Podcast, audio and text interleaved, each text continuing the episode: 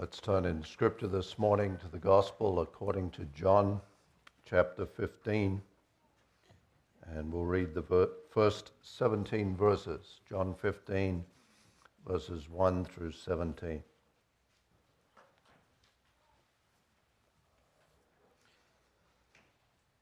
These are the words of Christ to his disciples around the time of the Last Supper just prior to his capture and crucifixion.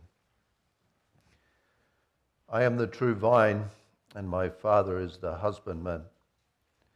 Every branch in me that beareth not fruit, he taketh away, and every branch that beareth fruit, he purgeth it, that it may bring forth more fruit. Now ye are clean through the word which I have spoken unto you. Abide in me, and I in you. As the branch cannot bear fruit of itself except it abide in the vine, no more can ye except ye abide in me. I am the vine, ye are the branches. He that abideth in me, and I in him, the same bringeth forth much fruit, for without me ye can do nothing. If a man abide not in me, he is cast forth as a branch and is withered and men gather them and cast them into the fire, and they are burned. If ye abide in me, and my words abide in you, ye shall ask what ye will, and it shall be done unto you. Herein is my Father glorified, that ye bear much fruit, so shall ye be my disciples. As the Father hath loved me, so have I loved you. Continue ye in my love. If ye keep my commandments, ye shall abide in my love, even as I have kept my Father's commandments and abide in his love. These things have I spoken unto you, that my joy might remain in you, and that your joy might be full. This is my commandment, that ye love one another as I have loved you. Greater love hath no man than this, that a man lay down his life for his friends. Ye are my friends, if you do whatsoever I command you. Henceforth I call you not servants, for the servant knoweth not what his Lord doeth, but I have called you friends. For all things that I have heard of my Father, I have made known unto you. Ye have not chosen me, but I have chosen you, and ordained you that ye should go and bring forth fruit, and that your fruit should remain that whatsoever you shall ask of my Father in my name, he may give it you. These things I command you, that ye love one another. We read the Word of God thus far and now direct our attention especially to verse 13. Greater love hath no man than this, that a man lay down his life for his friends.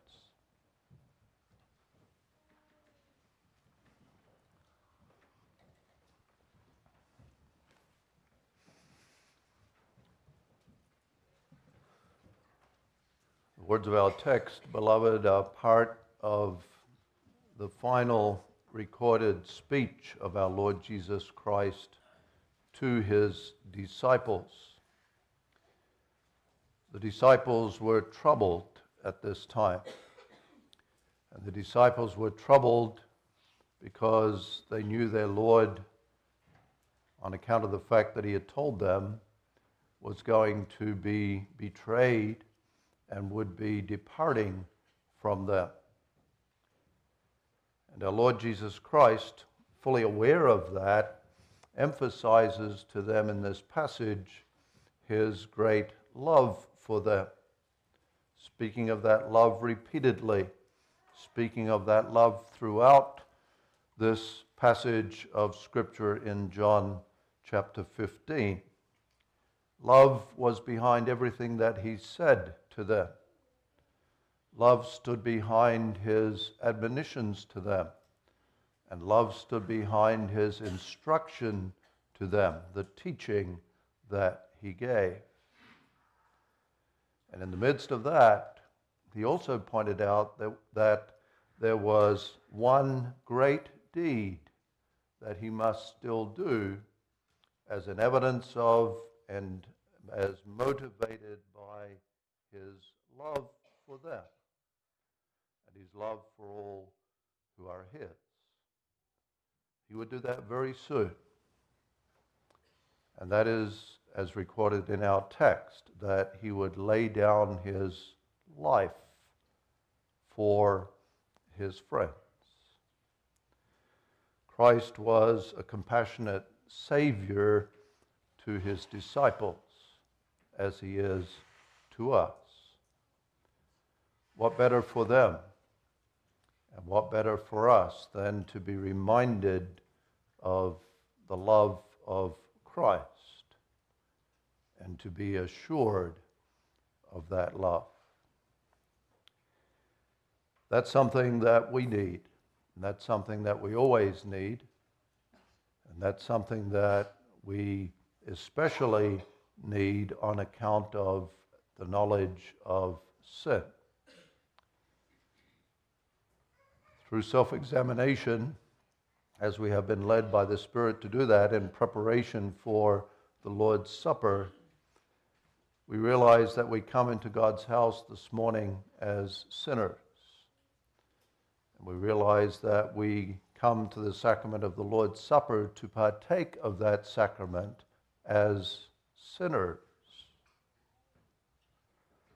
It's extremely important for us then to be told and to be assured by the Lord Jesus Christ Himself, as He does in the words of our text, that He loves us.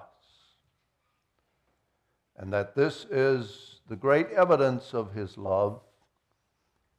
He laid down His own life for us. So He speaks that word to us through the words of our text, but he also speaks that word to us this morning through the sacrament of the Lord's Supper. A vivid picture to us of the truth of our text and a means of grace. A means of grace to assure us of his love and a means of grace to strengthen our faith. Consider then the greatest love of all. And notice three things concerning that the great love of Jesus, the objects of his love, and the blessing of that love.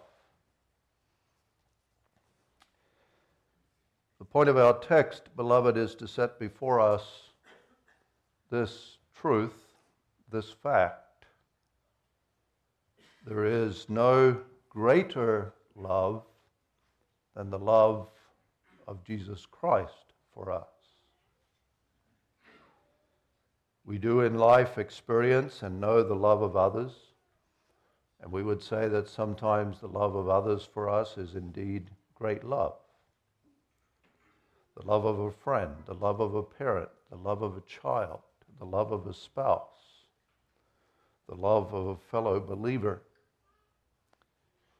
they tell you of their love and they show it, they demonstrate that love to you through acts of kindness and through providing help and through giving gifts and through giving of themselves and simply through being there for you. And that can be a great love a love that removes sadness, a love that lifts you up, a love that enables you to go on in the battles of life. Very encouraging. But as great as the love of someone else is for you, no one's love compares to the love of Jesus Christ. Anyone else's love the text is telling us. Anyone else's love is always a lesser love. Even of the person who loves you the most in this life. No one can love you as much as Jesus Christ does.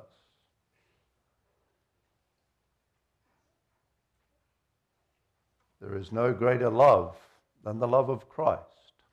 His love for us is the greatest love of all. Why is that? Why is His love the greatest love? He tells us that Himself. His love is the greatest love because His love is this a love in which and according to which and motivated by which He laid down His life for us.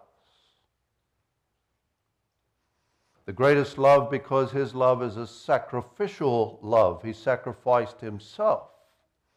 The greatest love because His love is a giving love. He gave himself to us. His love, the greatest love, because he died for us. He died instead of us. He died instead of us so that we would not have to die the death that he died. No one else has ever done that for us. No one else ever will he, the Son of God, did. That's truly great love. And when you think of Christ laying down his life for us, then you realize he did that in many different ways. First of all, the Lord Jesus Christ, the Son of God, laid down his life for us by setting aside his heavenly life. He became a man. He took upon himself our flesh. He lived in this world with us. And he set aside and he put behind him the life of perfection and bliss in heaven. And then he laid down his life for us by living the life that he lived on this earth, a life of suffering, and not just suffering externally, not just suffering that was affliction, the afflictions of life, the ordinary trials and burdens of earthly life, but a suffering every day that was an account of our sin on him.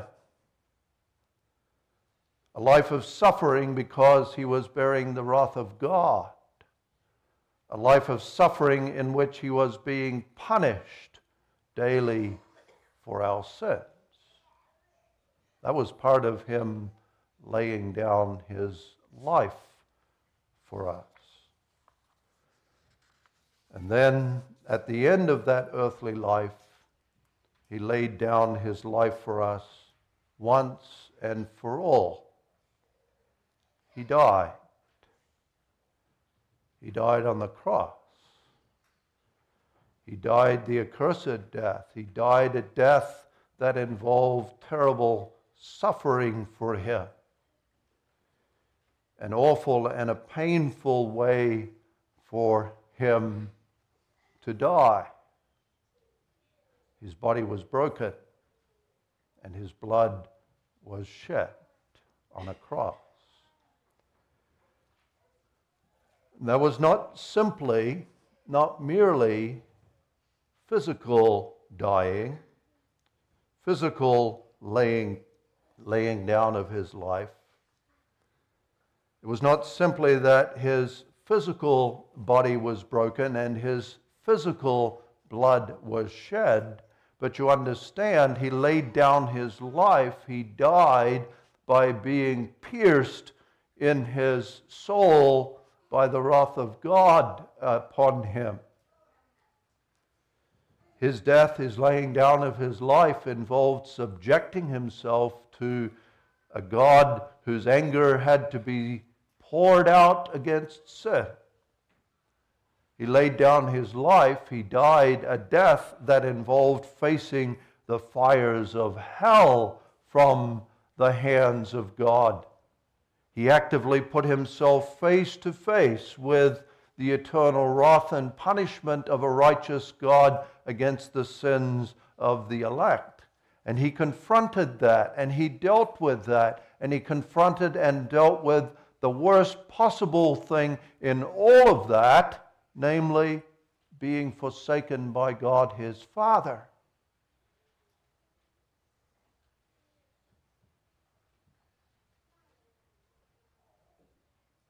It was dreadful. It was very terrible for him.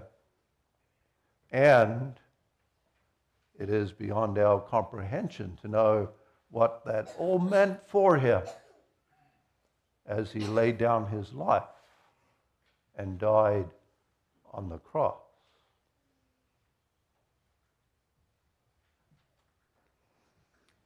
But when he did that, as our text points out too, he did it willingly. He did it willingly. Notice that in the words of a text. Um, here is the greatest love that a man lay down his life. That is, that a man lay down his own life. John 10, verse 18 confirms that, where Christ said, No man taketh my life from, him, from me, I lay it down of myself.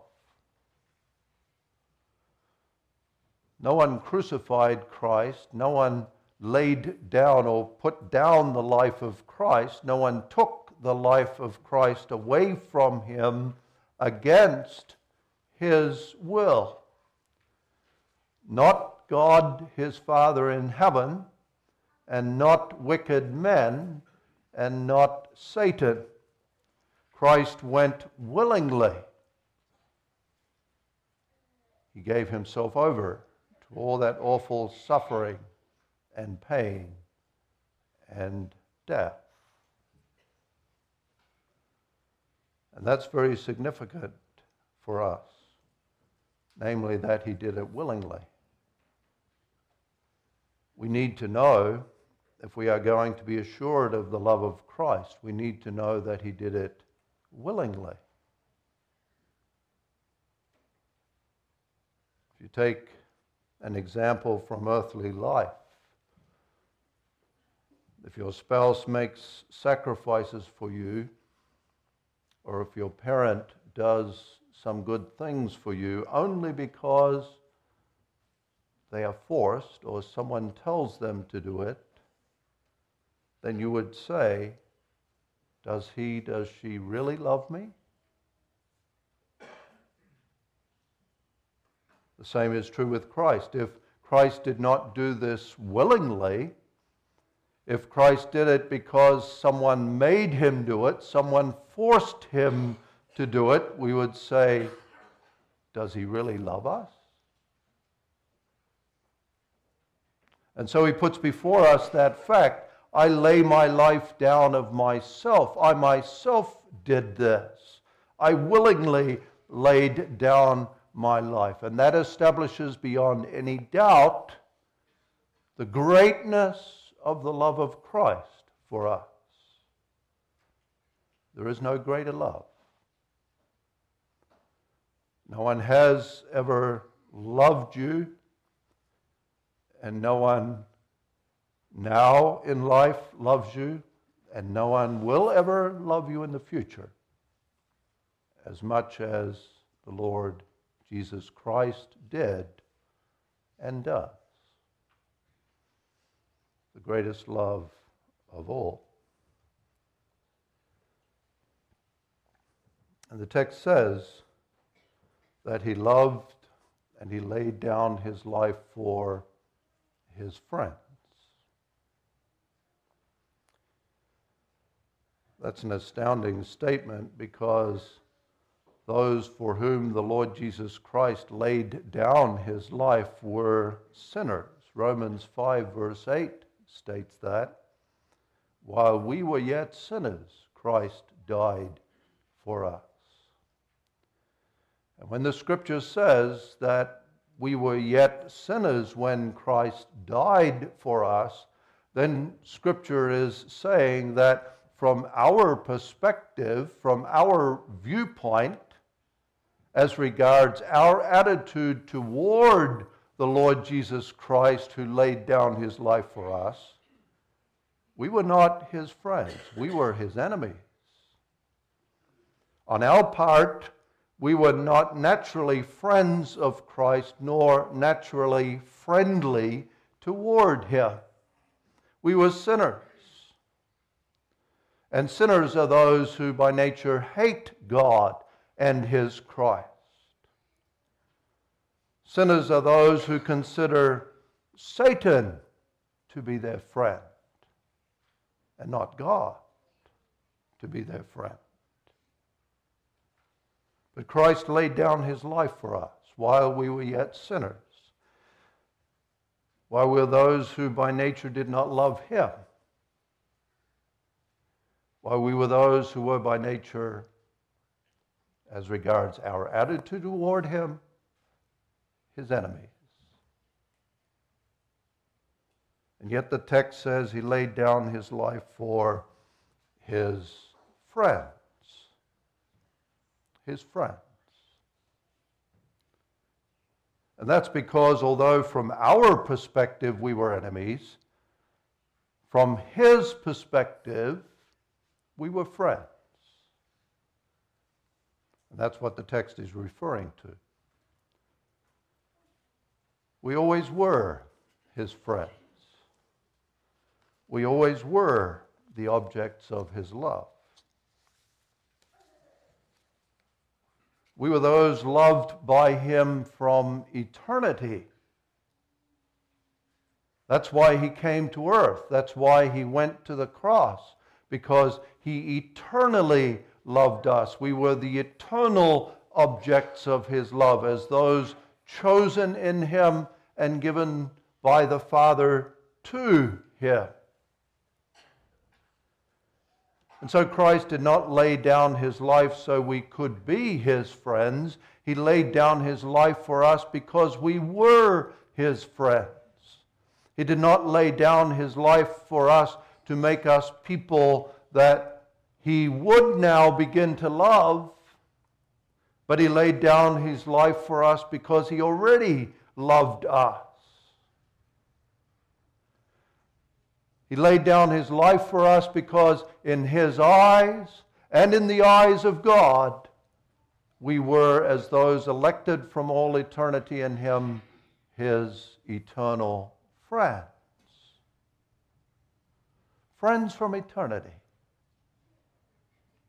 friends of God and friends of the Son of God, his covenant people. And that certainly emphasizes and shows once again the wonder of the love of Christ for us. The wonder of it is he loved those who did not deserve his love. He loved those who were of themselves totally depraved sinners. He loved those who were of themselves unlovable. Unlovable. We did not love him first. We wanted nothing to do with him by nature. It's where the love of Christ is so different from our love because the love of Christ for us was an unconditional love. When it comes to our love, and we face the question, whom do we usually love? We say, we love those who are lovable. We love those who love us. We love those who are good and kind to us. And we might even say, if someone doesn't love me, why should I love him or her? And we usually don't show love to that person. Our love is so often conditional, but not the love of Christ. He loved those who despised him by nature, and he loved those who therefore did not deserve his love at all. He didn't have to love us, but he still did. Is there any love that is greater than the love of Christ?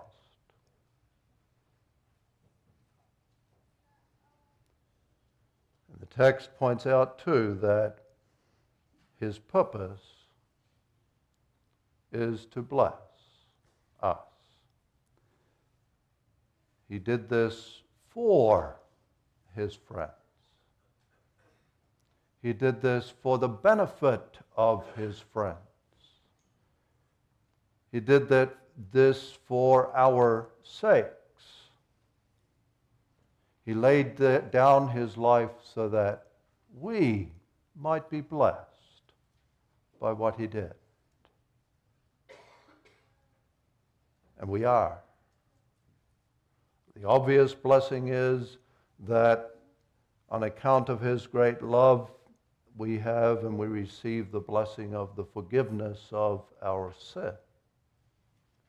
Because his laying down his life was a sacrifice for our sin, a bearing of the wrath of God for our sin. So that every sin that you are aware of now, every sin that you have done in this past week, every sin that you have committed even this morning, has been covered and is, for, is forgiven through the sacrifice of Christ. And every sin that you've committed in the past, every sin that you committed in your youth, has been paid for, covered, and is forgiven through the blood of Christ in the way of confession and repentance. And every sin that has come to mind in this past week through self examination has also been paid for, covered, and is forgiven by Him with a forgiveness that can be enjoyed, with the joy of salvation that springs up in our hearts as we are led by the Spirit to repent and to confess our sins unto Him. But we're also blessed with the blessing of life. That's implied by the text too. Because he laid down his life. Our lives do not have to be laid down. That is, our lives do not have to be punished by God. We do not have to be cursed by God. We do not have to be put to death eternally by God with the judgment of hell for our sin. The wages of sin is death. But the gift of God is eternal life through Jesus Christ our Lord. And therefore, we don't have to be put to death eternally for our sin. We don't have to die the accursed death. We don't have to face the wrath of God. We don't have to be forsaken by God because Christ did it for us. His is the greatest love. And we receive the greatest blessings.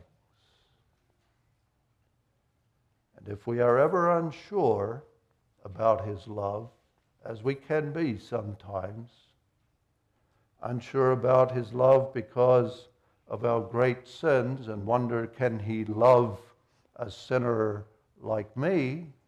Or unsure about his love because of the many troubles that he sends upon us. And, he, and we might say, Does he really love me?